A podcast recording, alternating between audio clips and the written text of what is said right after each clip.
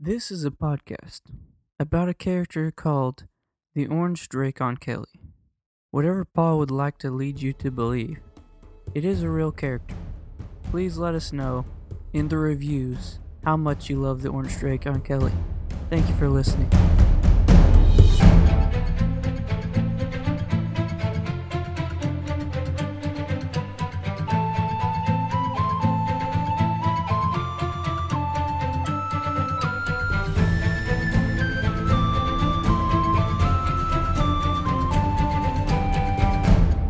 First of all, no, Jeffrey is wrong. There is no orange Dracon Kelly. There never has been.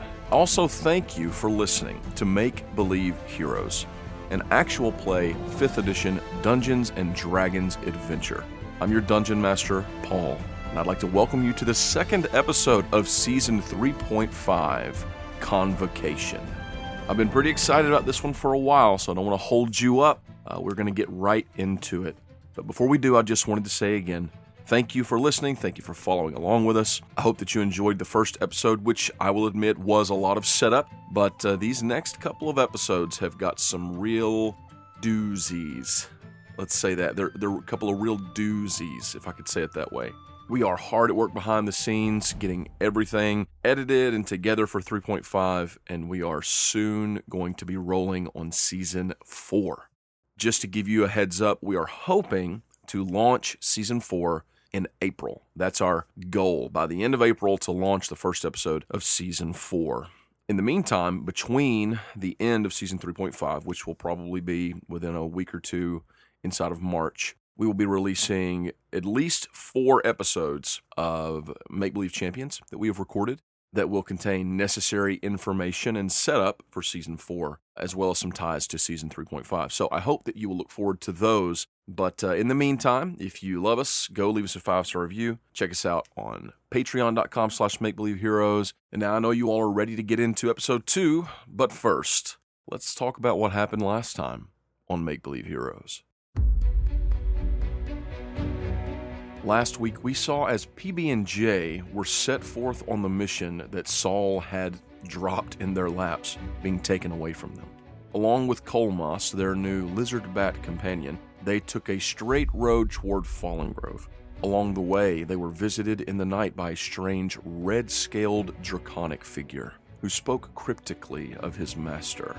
In other parts of the world, High Cleric Glaron was scrambling for a way to reach Saul, he sent Pauline, a faithful tenant of the Church of Pelor, to go speak with Brackle, and there she convened with Brackle and Kjorg, neither of whom could reach Saul with their far speaking stones. Finally, we saw as PB&J arrived in the canopy, or what they thought was the canopy, only to be surprised and taken hostage by one Minnie, a high ranking officer in the elite force of druids and rangers, the Leaf Guard. And then finally, we saw as a black chariot made its way west toward Fallen Grove. Inside, we began to hear as a plan was forming between Lord Sebastian Blackfire, his wife, Talia Blackfire, as well as the Shiv. And dare we not forget our little friend, Miles, who is now paying a steep price for his aid in rescuing Misk. The night rolls on. And as that fateful chariot crosses the Kalin River, the crimson moon gleams menacingly down upon them. Far beneath, the drylands glow with the bloody light. The disparate clans each enter their tents and put out their fires for the night. They do not know what the red moon signifies, but their shamans warned them all not to look upon it in the night. The desert is quiet as the cool, dry winds blow across the wastes. Across the land, the peoples and creatures of Monumi turn their eyes from the skies and go on early to their beds. And as the moon sits high in the blackness of night, farther north, in the midst of the stark peaks of the Elder Mountains, there is movement. Between the summit of two mountains, there is a strange hidden valley like a bowl carved into the mountainsides. The ground inside is littered with rubble and ruin, the shattered remains of an ancient temple. A large bonfire burns in the center of the bowl. Two figures can be seen by the light of the fire. One is kneeling, his head bowed, facing toward the other. His broad shoulders are decked in black plated armor, his skin covered in red scales. Standing before him is a woman. She is tall, muscular, and broad shouldered. She too is dressed in heavy armor, although hers is a dark brushed metal with thin red etching throughout, and her dark cherry red hair is pulled back in a ponytail. She's turned away from the kneeling draconic male, running her hand across an enormous pitted stone statue of a reptile. After a moment of silent reflection, she turns toward her servant. They will be here soon, Baroth. It would seem that Dimburgus Vassal has made his choice. But he may yet be of some use to us. For now, return home and await further instructions. I shall return to Barlin's Pass tonight, after the convocation. I have called my brethren with the lunar sigil. They will undoubtedly arrive any moment. The draconic soldier stands to his feet and, with a silent bow, walks hurriedly into the surrounding darkness. The woman steps closer to the fire and leans down, picking up a dark helm, an obvious match for her armor. She places the helm on her head. Two prominent ridges run up from between her brows and back across the helm, protruding with two black horns from its back. The fire gives a glow to her crimson irises beneath the shadow of the helm. A moment later, there is a sound of wings in the night. And then others begin stepping out of the darkness. First, a medium woman with a plain face, dressed in white robes. Her dirty blonde hair is very long, with small braids mixed throughout. On her brow rests a thin bronze crown, which shines along with the bronze iris in her eyes. Beside her, without noticing the slightest movement, there is suddenly a very short figure. Her form is hidden beneath a dark gray cloak, but a small tuft of copper colored hair can be seen sprigging out from under her hood. Then a tall man steps forward with his head held high. He is dressed in lavish robes of silver with royal blue threading. His bright white hair and radiant silver eyes glimmer in the light. Then one final figure steps up, leaning over to roll over a piece of broken stone, and takes a seat.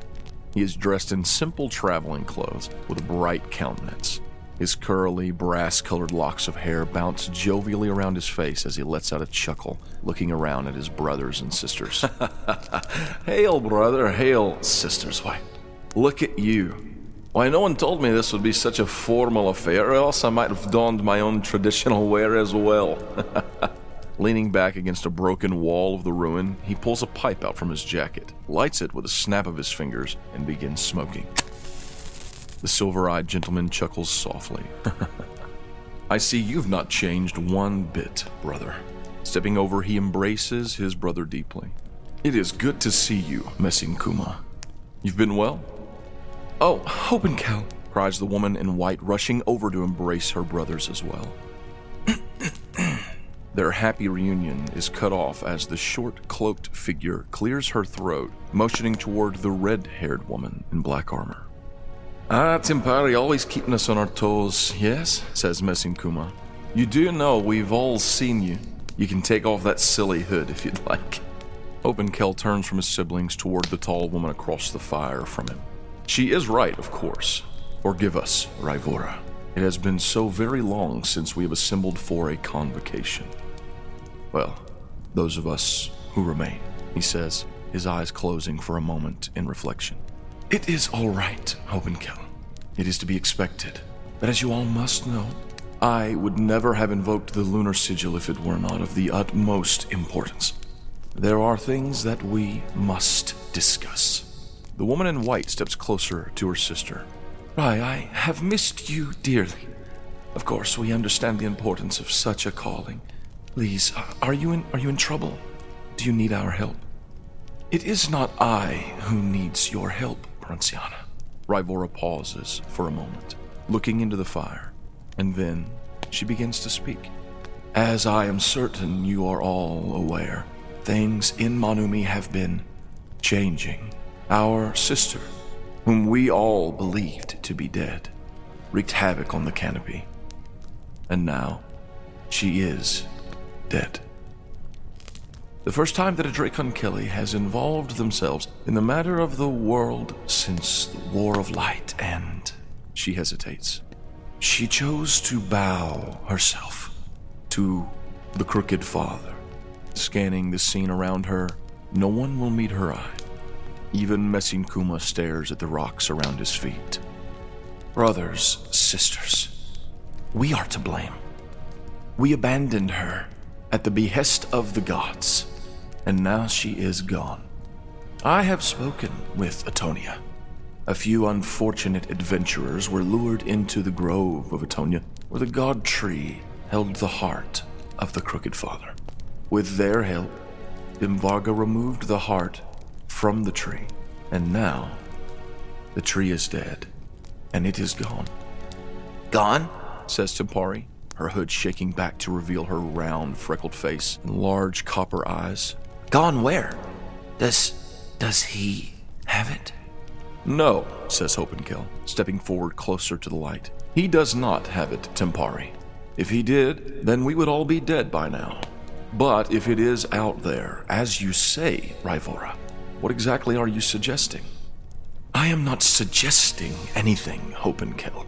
The time for suggestions is gone, she declares, drawing from her hip a blood red long sword edged with black. The time for action has arisen once more. Brothers, sisters, we were created for a purpose. We were created to protect this world, to teach the children of the gods, and to shepherd them into a brighter future. And we did our part, yes. But now, our time has come once more. As quick as a serpent, she leaps forward, striking her sword down into the center of the bonfire. There is an outburst of deep red and black flame. As it licks up around her feet, she stands tall, facing them all in turn. There is movement of darkness upon the face of this world, and we are the only ones who can stop it. Dimvarga broke the silence of the dragons when she stood on the side of chaos. What are we to do? Go back to our homes? Return to our small, secret lives? Pretend that nothing has changed? No. It is time for us to stand and to fight, to lead the people of this world once more. Her exclamation is met with a pregnant silence. Moments later, Messin Kuma stands once again. Oh, Rai, as fiery as ever. What would you like for us to do, eh? We can't lead the people of Monumi. They don't need us. Gods, they don't want us. They have their own kings, their druids, their governors. The time of the Dracon Kelly is, is gone. It's over. We're retired. How can you say that, Messi? If the crooked father is stirring once more, says Pronciana. Certainly you do not think that we can stand by and, and do nothing if he seeks to break free of his chains. What do you think we can do, Pronciana? Took all four of the gods just to lock him up the first time.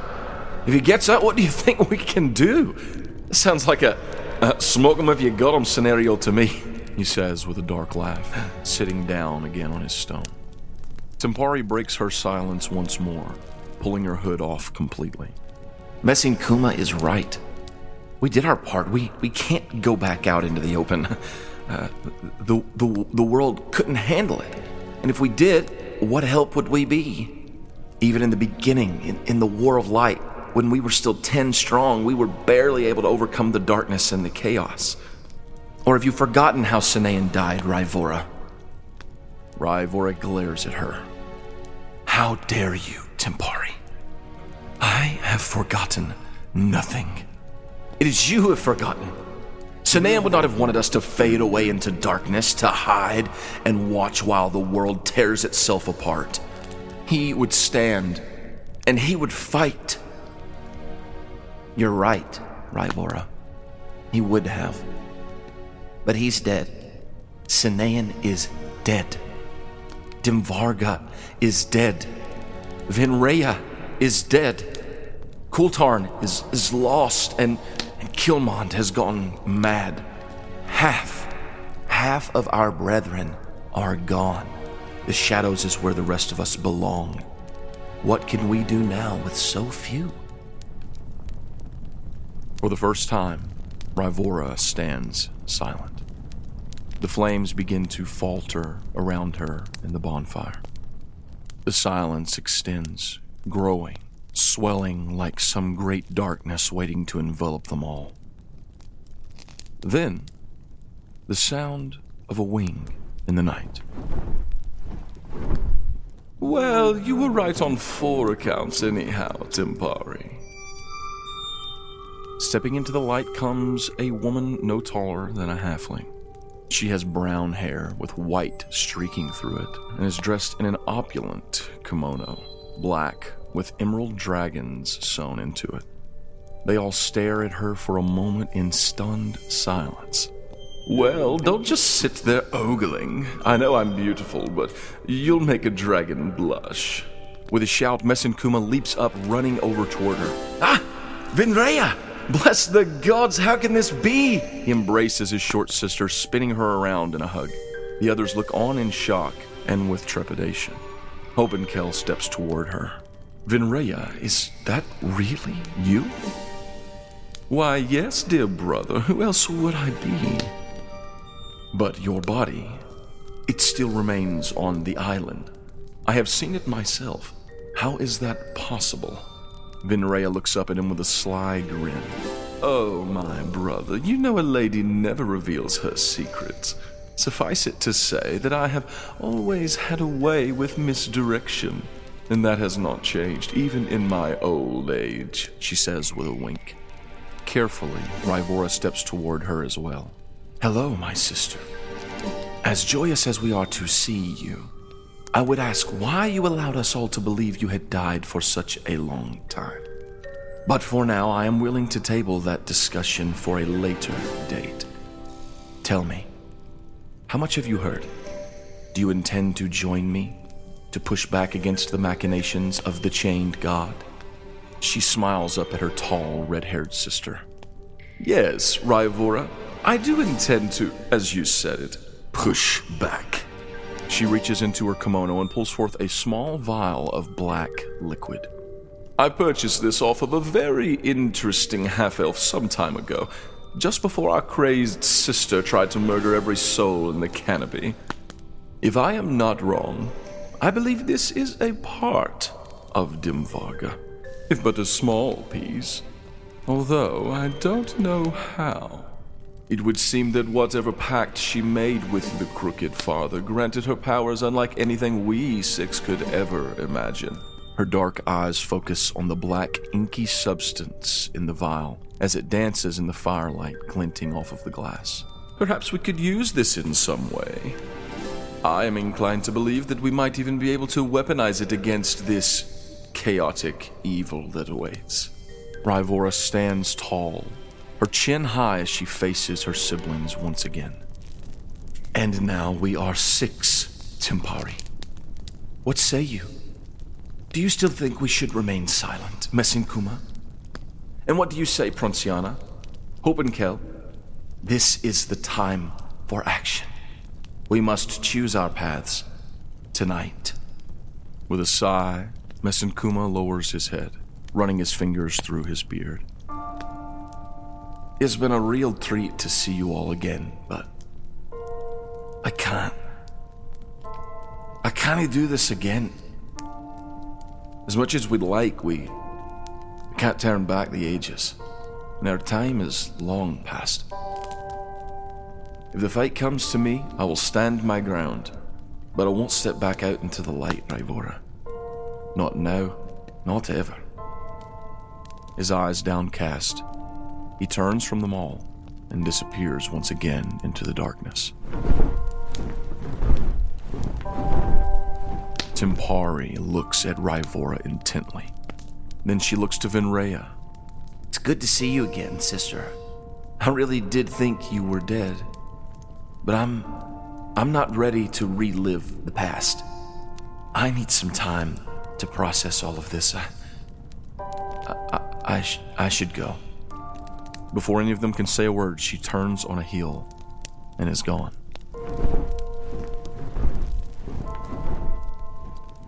Hobenkel sighs deeply as well. You can't blame them, Rivora. Not really. We are very different, aren't we? There is no one on this world quite like us, and our place has been very difficult to find these last few millennia. But as for my part, I am with you, sister.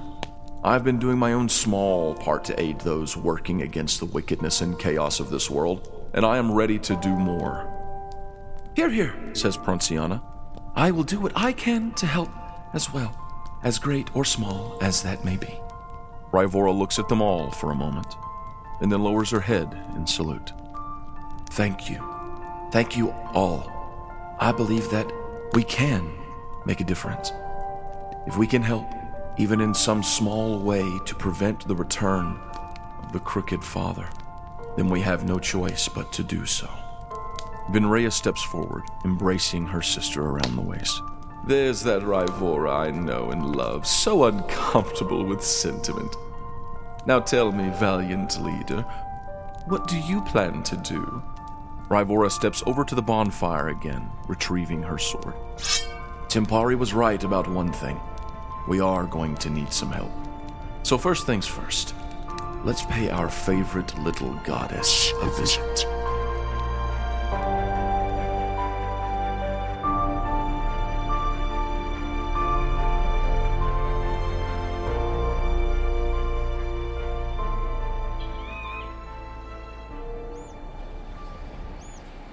Phil, Bill, and Jill, also known as Peanut Butter and Jelly, along with their new friend Cole, or Colmos, the lizard bat child of Dimvarga the Shapeless, are sitting in a circle, their backs to one another, their hands tied behind their back, with weapons pointed at them from multiple directions. Meanwhile, off to one side stand two figures. One is a very, very short gnome, and I say very short because even by gnomish standards, she is short, as well as a dwarf figure. A dwarven woman with red hair that is pulled up tight but hanging down in a sort of ponytail behind her head, but around the sides and back of her head is shaved off. And they are having a heated conversation. The dwarf, her arms crossed before her, facing the gnome, says very plainly, It's simple. We can't take this fig. We can't. We can't take this beast up to the Corrine. We can't leave him here. Our orders are to protect the canopy. Right. From the likes of him. Yes, but we can we can handle him. Look at that thing. You can't tell me that he's not in some way connected to that beast. He probably is. It was a Dracon Kelly, wasn't it? You're correct. We have to say we kill it. Mm. We just kill it right here. Listen, it's simple. We need to take him to Nephiel. It, you, you want to take this thing inside the canopy. We are more than capable of taking him in there without any problems. We are the Leaf Guard. Just march him right up to the Corrine? Yes, you tie his hands. How do you know that's not. Have you ever seen anything like that before? No, but Nephiel will not be pleased if we leave him here. I'm not suggesting we leave him here. Dead. Okay, alright. You got me. You think we should take him up there? Fine. We'll tie him up. We'll take him up there. What about his cohorts? Hmm. These halflings and the dwarf. They say they've got some important mission, and this thing is helping. Do you believe them? Why don't you roll me an insight check? I got a 14. Okay, so with a 14, you don't sense any malice or evil or wickedness coming from any of them. You do pick up on a sense of urgency, and you don't necessarily have any reason to trust them, but they haven't given you any reason not to trust them. Okay? Look, I know we're both in charge here. Everyone knows we're both in charge. We've talked about it. We sure. remind them Well, daily. It doesn't. It does, this this it this really is means irrelevant. a lot that we're in charge. It okay, means a I lot to you. that. But anyways, all right. when they walked up, Hmm. the girl looked at me and tried to come over there and pet me. I'm pretty sure, and I was full fox. So I don't think they're here to hurt us. Fine, we'll take them, but we're not taking that lizard beast into the Corrine. Yes, we are. No, And we're not. No, we're not. We'll put him in the holds. All right. Deal. I'm just gonna shake her hand. She doesn't shake your hand. She just turns around. You know that's not very professional. She turns around. She shakes your hand. Can we get on with it now, please? Yes. Would that be all right with you? Yes, it is. All right. She turns and speaking in a a different language than the three of you speak. She instructs the others. You you know you see the other figures dressed in the leaf guard armor. They step forward, cutting the bonds from the three of you, PB and J. She steps forward. We're not going to lead you three in as prisoners, but your friend here is our prisoner until he has been freed or at least cleared by the archdruid of Fallen Grove. Is that acceptable to the three of you? I mean, it seems a little unfair, but you seem like the law here, so I'm just going to go with it. I'd say you guys have become pretty good friends with him, traveling with him for a couple weeks, so you might be a little salty about it. Yeah, yeah. As long as you don't hurt him. Colmas uh, raises his head, looking at the three of you. He says, "It's fine. I will be. I'll be all right. You three go, and I am sure if this archdruid is a man of integrity, that he will see the truth to your words." This is part two of Redemption. Rise up. He gives you a nod. so, would we know about the sanction? Like what the purpose is, you know, kind of like clearing, Sure. you know, Sure. would that be something that we're aware of where we could be like, yo, he was sanctioned in? It might you know? be. It might be when you speak with the archdruid. Okay, but not Um, in this instance. These guys don't seem to be in the negotiating mood. Okay. I mean, you can try. Nah, she's stubborn. I'm not dealing with it. Then uh, the three of you will go with Minnie. She says, motioning to the gnome. Uh, Minnie, you step up. Yep. Minnie has her hands behind her back, crossed. Hmm? Well, like her hands No, I locked know what you behind her mean. back. Mhm. Well, it's settled. Let's let's move it. Let's go. And she nods at people, kind of giving them Hmm. the signal.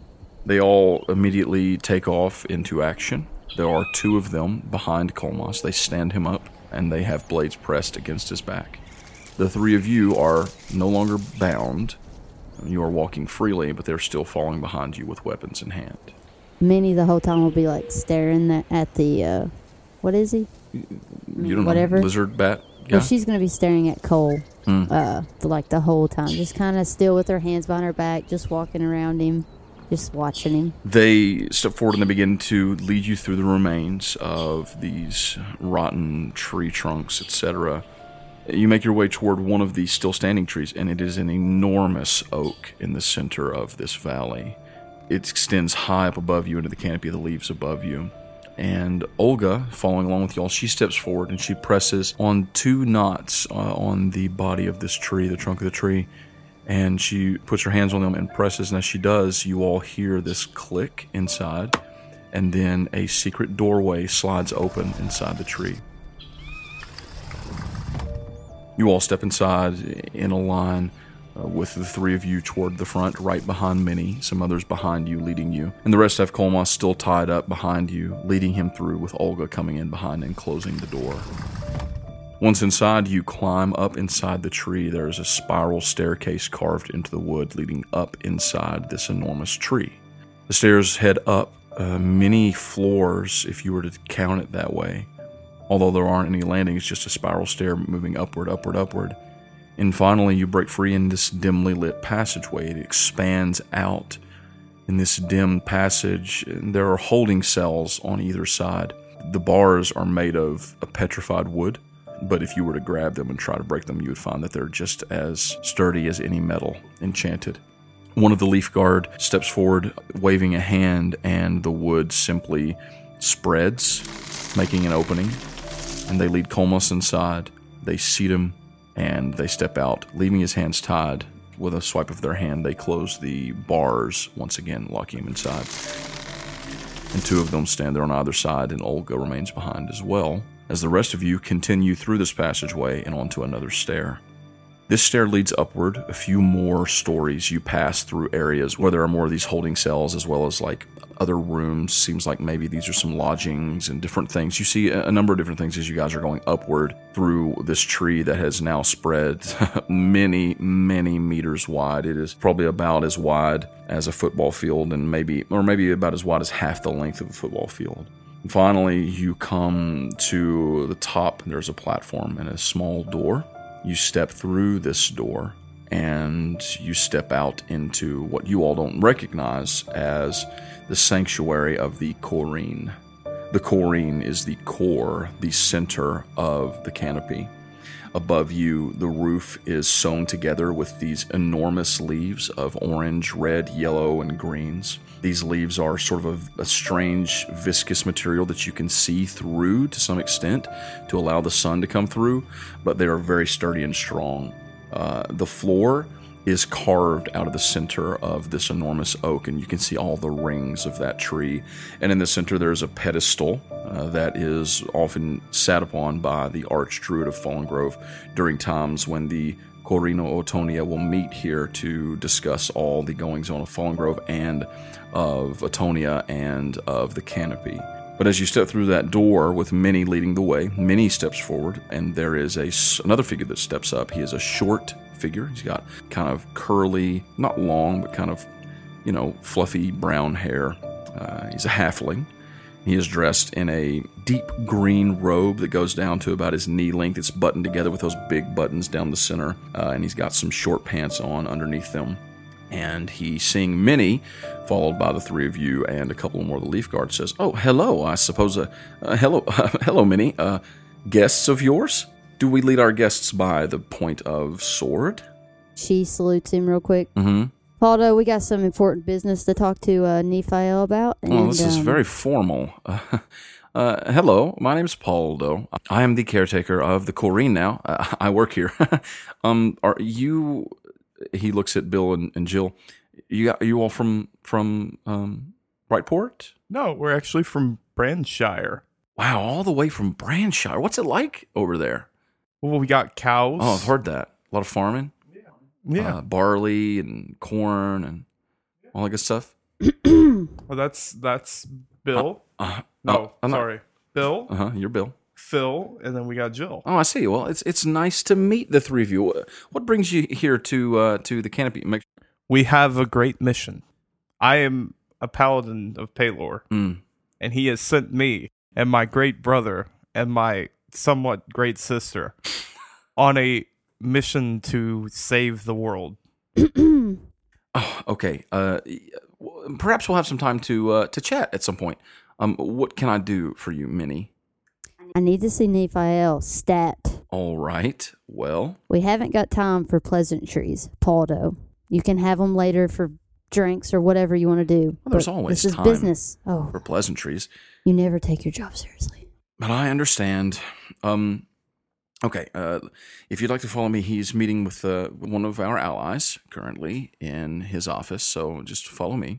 Paldo turns, leads you all down a hall. There are a number of doors, and you come down to the very end. There are two sort of large doors with the triquetra of Otonia engraved on the two doors. Paldo steps up with a simple knock. He says, Wait here. He knocks and then steps in. You hear some muffled voices, and then Paldo pulls one of the doors open and says, Ah, he, uh, he says to come on in. He'll speak with you all now. As you all step into the room, you all see this beautiful rustic room. There is a large desk that seems to be carved out of one solid piece of oak. And on the other side of it, there is a man. He is sitting there. He has his hair tied back like a tight bun sort of coming back on the top of his head back here like a man bun. It is a dark long hair. He is an elf a wood elf. And sitting across from him at the front who is now turned to the side and not really facing you all but can you know just kind of side eye look at you from the side is a half elf. He has uh, short dark hair. Uh, he's dressed in a purple robe with eyes all over it and as you all step into the room, seeing the two of them there sitting, uh, Paldo says, Well, I'll leave you to it. And he quickly steps out the door. Nephiel leans back, looking up. He says, Minnie, welcome. Um, tell me, wh- what is it that I can do for you today? Sir, yes, sir. She salutes him. It- It's at, at ease, Minnie. Tell me, who are our esteemed guests? I don't remember their names. Uh, introduce yourselves, please. I'm Bill. I'm Jill. Hi, I'm Peanut. And I'm Jalil. I'm Jalil. Uh, I like your eyes. This is Jim Alil. Uh, we are discussing some important business, but from the sound of things, Paldo says that this is a, a matter of some urgency. Is that right, Minnie? Yes, this is a big deal. And uh, what's what's going on? Give me the quick rundown. Uh, I was in wild shape form doing my duty as leaf guard protecting the canopy, and um, these people came and they have this person thing with them. Person thing with them. I don't know how else to describe it. Well, um, Peanut, you said it was. Yeah, that's me. Where are you from? Uh, I'm from Branshire. Branshire. Yeah. Ooh, I have a cousin there, Brackle. Oh, please. Wait, your your cousin is Brackle? Paul won't let me. Branshire. Yeah. And how did you come to travel with these halflings? I suppo- suppose you're all just together. Well, that's our brother. Yeah. Yeah. Oh, I see. Uh, Okay, um, all right. Phil, what sort of being figure is it that that Minnie is, is talking about, and where is he? Oh, are we talking about Colmas? Uh, Yeah, He's Col. like, He's a dragon. Colmas. Who um who is that? uh, he's our lizard friend. Lizard friend. Yeah, he's like a walking lizard, black and dark green scales. It's like is he a dragon dragonborn? Uh, no, definitely not a dragonborn. Um, best description I would have like a lizard bat. Jim says. Minnie, Yes, sir. where is this Colmas? We uh we locked him up, sir, because we wasn't sure. You have him in the holds. Yes. Do I need to get him? No. Okay. Why don't you go make sure that he is still there? Keep him there. Don't be cruel, and don't let Olga take things too far. I will not let Olga take things too far. Yes, sir. And she salutes him. We will join you soon. Yes, sir. And she salutes him again and walks by everybody and kind of nods at him Mm. and then walks out the door. Jim, Me. is it just me, or does this sound in some way similar to the creatures that you and your companions faced when you were heading to Fallen Grove on your first mission? Quite so, quite so. I, upon hearing the phrase lizard bat, it stirred memories. Why don't you go ahead and give me a, uh history check right now, actually, Jim? Uh, I got an 18 plus 5. That's a 23. So as you're sort of, you know, all these memories are flowing back about lizard bats, and of course, as you have been want to do over these last couple of years since, you know, the events in the Grove, you begin to search your memories, the ones that were originally removed from you. And as you dig into those memories, you remember one in particular whose name was Colmas. You also recall that he was the same that Lorik killed in horrible fashion using a witch bolt spell behind the home of Kellen, Elamir, and Granuncle Dimble. Ah, the witch bolt. Brought him good. Dusted him, We're all dust in the wind. but he's they say he's downstairs. How did he? Did you put him back together? He's always been together. We've we've been traveling with him for a couple weeks now. Which, of course, this was after we got done fighting with him and he tried to kill us. And then, He does that, yeah. But Wait, Paylor, hold, hold, hold on, just a moment, Jim. Are you trying to tell me that you know of this? i'm not keen on the term lizard bat. What should we call them? Draconians? They are the children of dragons, right? Well, I have them in my notebook as Lizardus baticus. I see, but th- that's a scientific name. Look, For the purposes of this conversation, let's refer to him as the Draconian. Well, in my dictionary, draconian means a harsh ruler. Jim, I'm going to have to ask you to please rein it in. We've we've had this same conversation dozens of times, but Bill, it is right. yeah, Why do you have this Draconian with you? he said that he served this mistress of his a long, long time ago named Dimvarga. And then she apparently died, according to what he said. The moment that you say the name Dimvarga, he and Jim make eye contact. But she apparently died, Right. and he said that he was kind of outcast. And then he he made his way to a temple, Pelor, and is seeking redemption from his evil past. I find that somewhat hard to believe. Why bring him here? because we were sent here on a mission with our friend Satsaris. And then he disappeared, and we still came after being told by High Cleric Glaron to come here. You're just sort of dumping information on me right now. Jim Alil, do you have any reason to think that this draconian creature might seek redemption? Well, I long sought to study them, to interrogate one, to maybe even dissect one. But that's don't don't, don't tell him that. It- just to uh, understand them better. And unfortunately, every instance of interaction I've had with them has been hostile. But I also don't rule out the chance of redemption for any creature under the sky. Now, those things up on the astral plane, yeah, but under the sky, hmm redemption is possible. And I don't, I, I can't say whether it's genuine or not, but it is remarkable at the very least that he was dust and now he's together again. Remarkable indeed. We are to assume that the Dracon Kelly, Dimvarga, before she was killed, must have somehow returned him to life. He was a creation of hers, right? That was my understanding. Was he created from nothing, or was he a creature perverted and broken by her magics? I do not know. So this is why you've come. You've come to seek redemption for your draconian friend. No. No. Uh, and your name is My name's Jill. Jill. Why have you come, Jill? We were already on a mission with a friend of ours that has disappeared, This Satsaris that your Yes. brother has mentioned. This Sutsars. And right before he disappeared, we met Colmas. And he was low. He was really low. So we brought him to the temple with us where we talked to the person that sent us on this mission. And he told us to go ahead and take him. But what is the mission? So we didn't get told much. Uh, mostly that there was a a god of some sorts. That this mission basically was to save the world.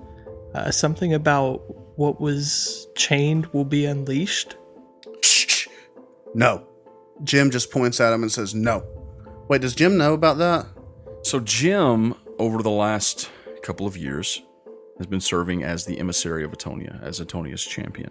After the events that took place in Branshire and the events that took place in the Canopy with Dimvarga and him getting all of his memories back, he has gathered an understanding of the Unchained. He doesn't necessarily know all the details, but Atonia has told him enough to know, and he has heard these words, and he is familiar with what happens, which is the dimming of the lights, the cooling of the air, the standing of the hairs on your neck and your arm, and goose flesh, and just a sense of wrongness that fills the room.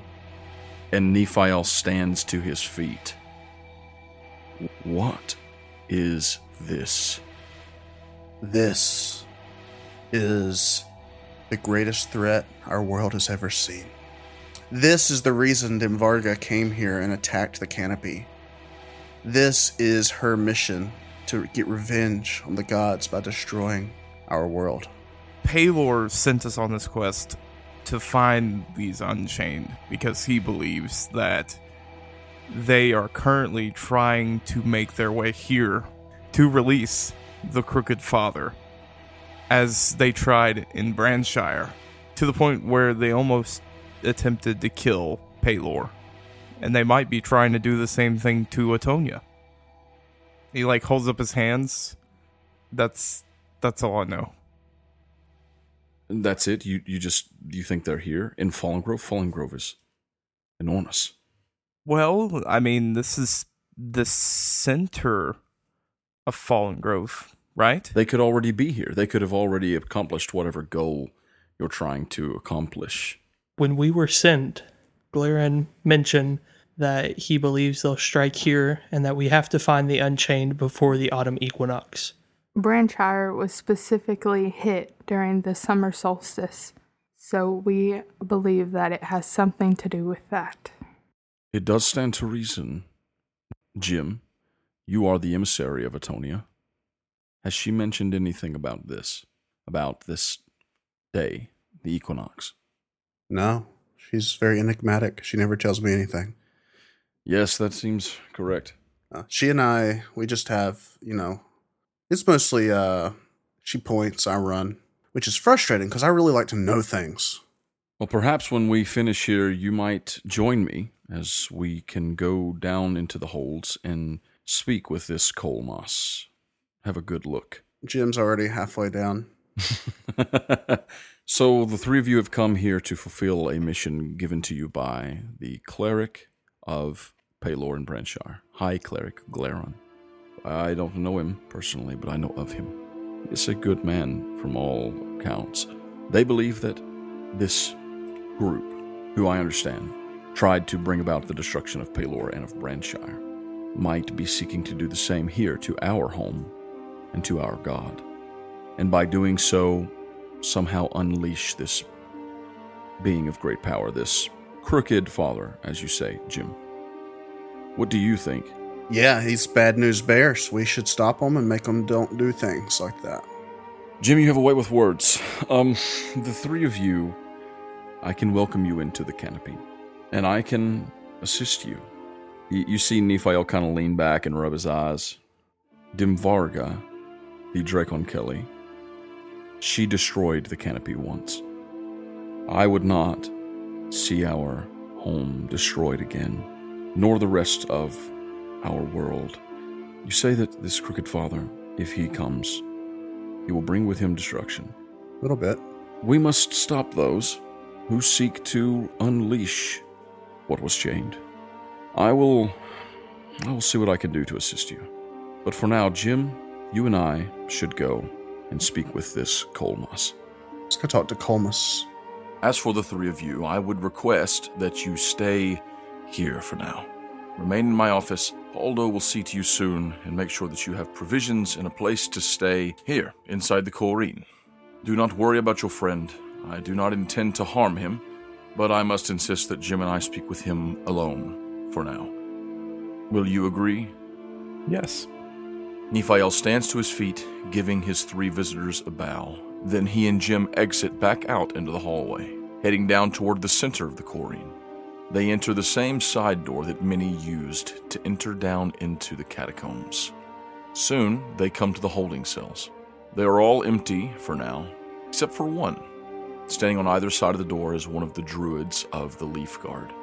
The two of you may go for now. I am going to speak with this individual. They each give a slight bow and then turn, descending once again to the clearing below the canopy. As Nephiel approaches the bars to the cell, Jim hangs back just out of sight. Inside the cell, Colmas stands to his feet. Nephiel's eyes grow wide, taking in the visage of this creature. By Otonia, what are you? Colmas lowers his head in a sign of obeisance. I do not know what I am. I was once the servant of my mistress, Dimvarga, the Black Dracon Kelly. But now she is gone, and somehow I persist. Nephiel stares on silently for a moment. I have spoken with your friends upstairs. They seem to believe that you are searching for redemption. Tell me, Colmas, for what do you need redemption? Colmas shifts his feet nervously, but then looks up at the sound of someone new approaching. His eyes fall on a familiar figure, one Jimalil Karth. Colmas stumbles back against the petrified wooden wall behind him. It, it, cannot, it cannot be. Jimalil, you live? Yes, but even more, you live? I saw you get witch bolted into oblivion. Yes, I. I live. I don't know why. Our mistress, Dimvarga, she. she brought me back after I was destroyed by the elf. She has that kind of power? She did, but she is gone. That's that's true. But if she can bring others back, could she bring back herself? She gave me life. She created me, just as she created the others like me, the simpler ones. She's your mom? My mother? No. She was my god, my queen. Huh. Nephiel steps back, just watching the scene unfold, looking very concernedly between the two of you. It is Colmas, right? That is correct. Although my new friends, Peanut Butter and Jelly, they call me Cole. Cole, Nephiel says. Tell me, Cole, why have you come to the canopy? I have come seeking redemption. My queen is gone. Somehow, although she has died, and most of her other creations gone with her, I persist, and I have nothing, he says, looking down at his hands held open. You have your life. That's more than I thought you'd have. Perhaps you are right. But what is a life with nothing to live for? I mean, you could live for finding something to live for. That's something to live for. That is my goal. I have done many terrible things in the name of my queen. This world does not want me. I seek redemption. I seek forgiveness from the gods. Nephiel says, Which god? I don't know what to say, honestly, about you and your purpose. But your queen, as you call her, she murdered many of my brethren. She destroyed this place that you see here now. We have rebuilt it over these last many months. Has it been more than a year now? I'm afraid I cannot allow you to come into the canopy, Cole, regardless of whether or not I believe your intentions to be pure. Jim, you have a connection with the gods, do you not? Uh, yeah, I'm a champion or something. Colmas lifts his head. A champion of the gods. Just one. Which of the gods? Atonia. Ah, Atonia. She was the god which my mistress hated most. Yeah, I picked up on that. Yes, she often spoke ill of the goddess of autumn, of Fallen Grove. A trickster god, she called her. You see Nephiel kind of stand up straight a little bit at that. I mean no offense. Those were her words, not mine. Jimalil, if you would, he says, lowering his head again in respect, if you would take me to Atonia, if she would forgive me, if she would offer redemption, then surely, surely I could have purpose. Sure. I mean, I'm on my way there. Just, you know, no shenanigans. Shenanigans. Like destroying the canopy or killing the gods or no, nothing like that. You know, just no backstabbing. Don't, it's not that I don't trust you, but I have to use an abundance of caution, you see.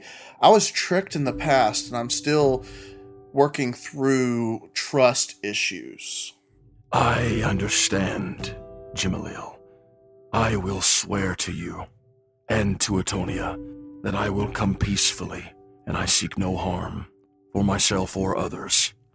That's enough for me. He bows his head to the floor. Jim, I trust your judgment. After all, you were chosen by Atonia.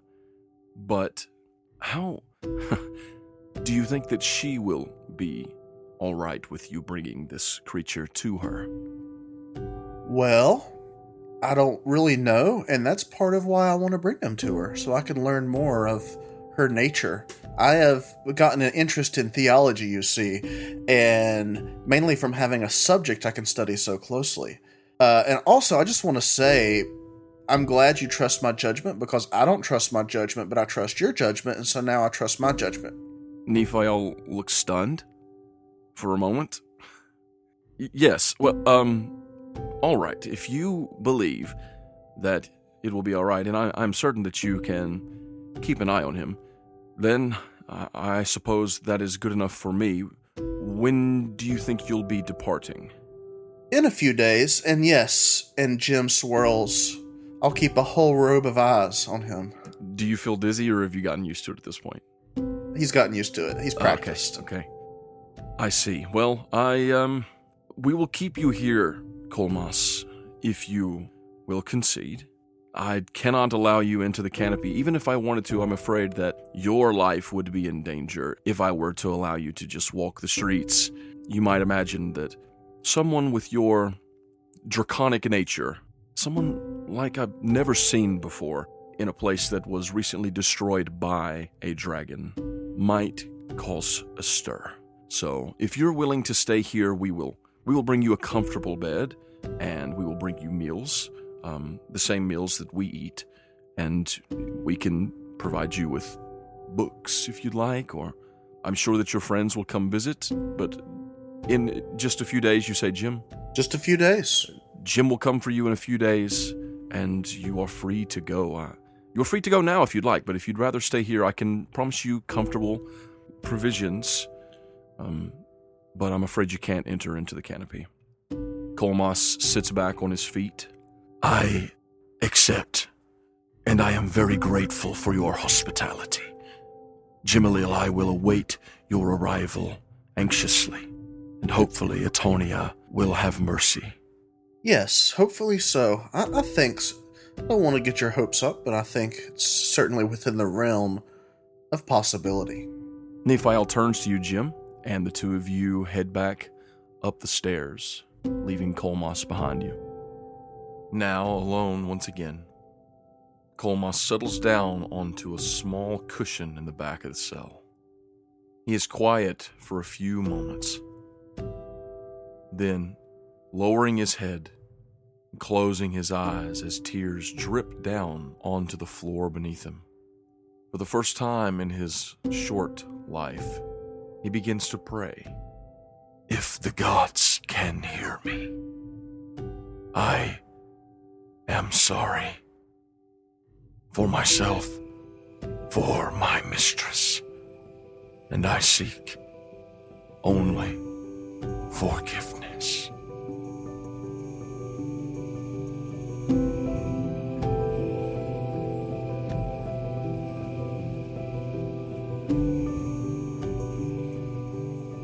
This has been Make Believe Heroes, Season 3.5, Episode 2.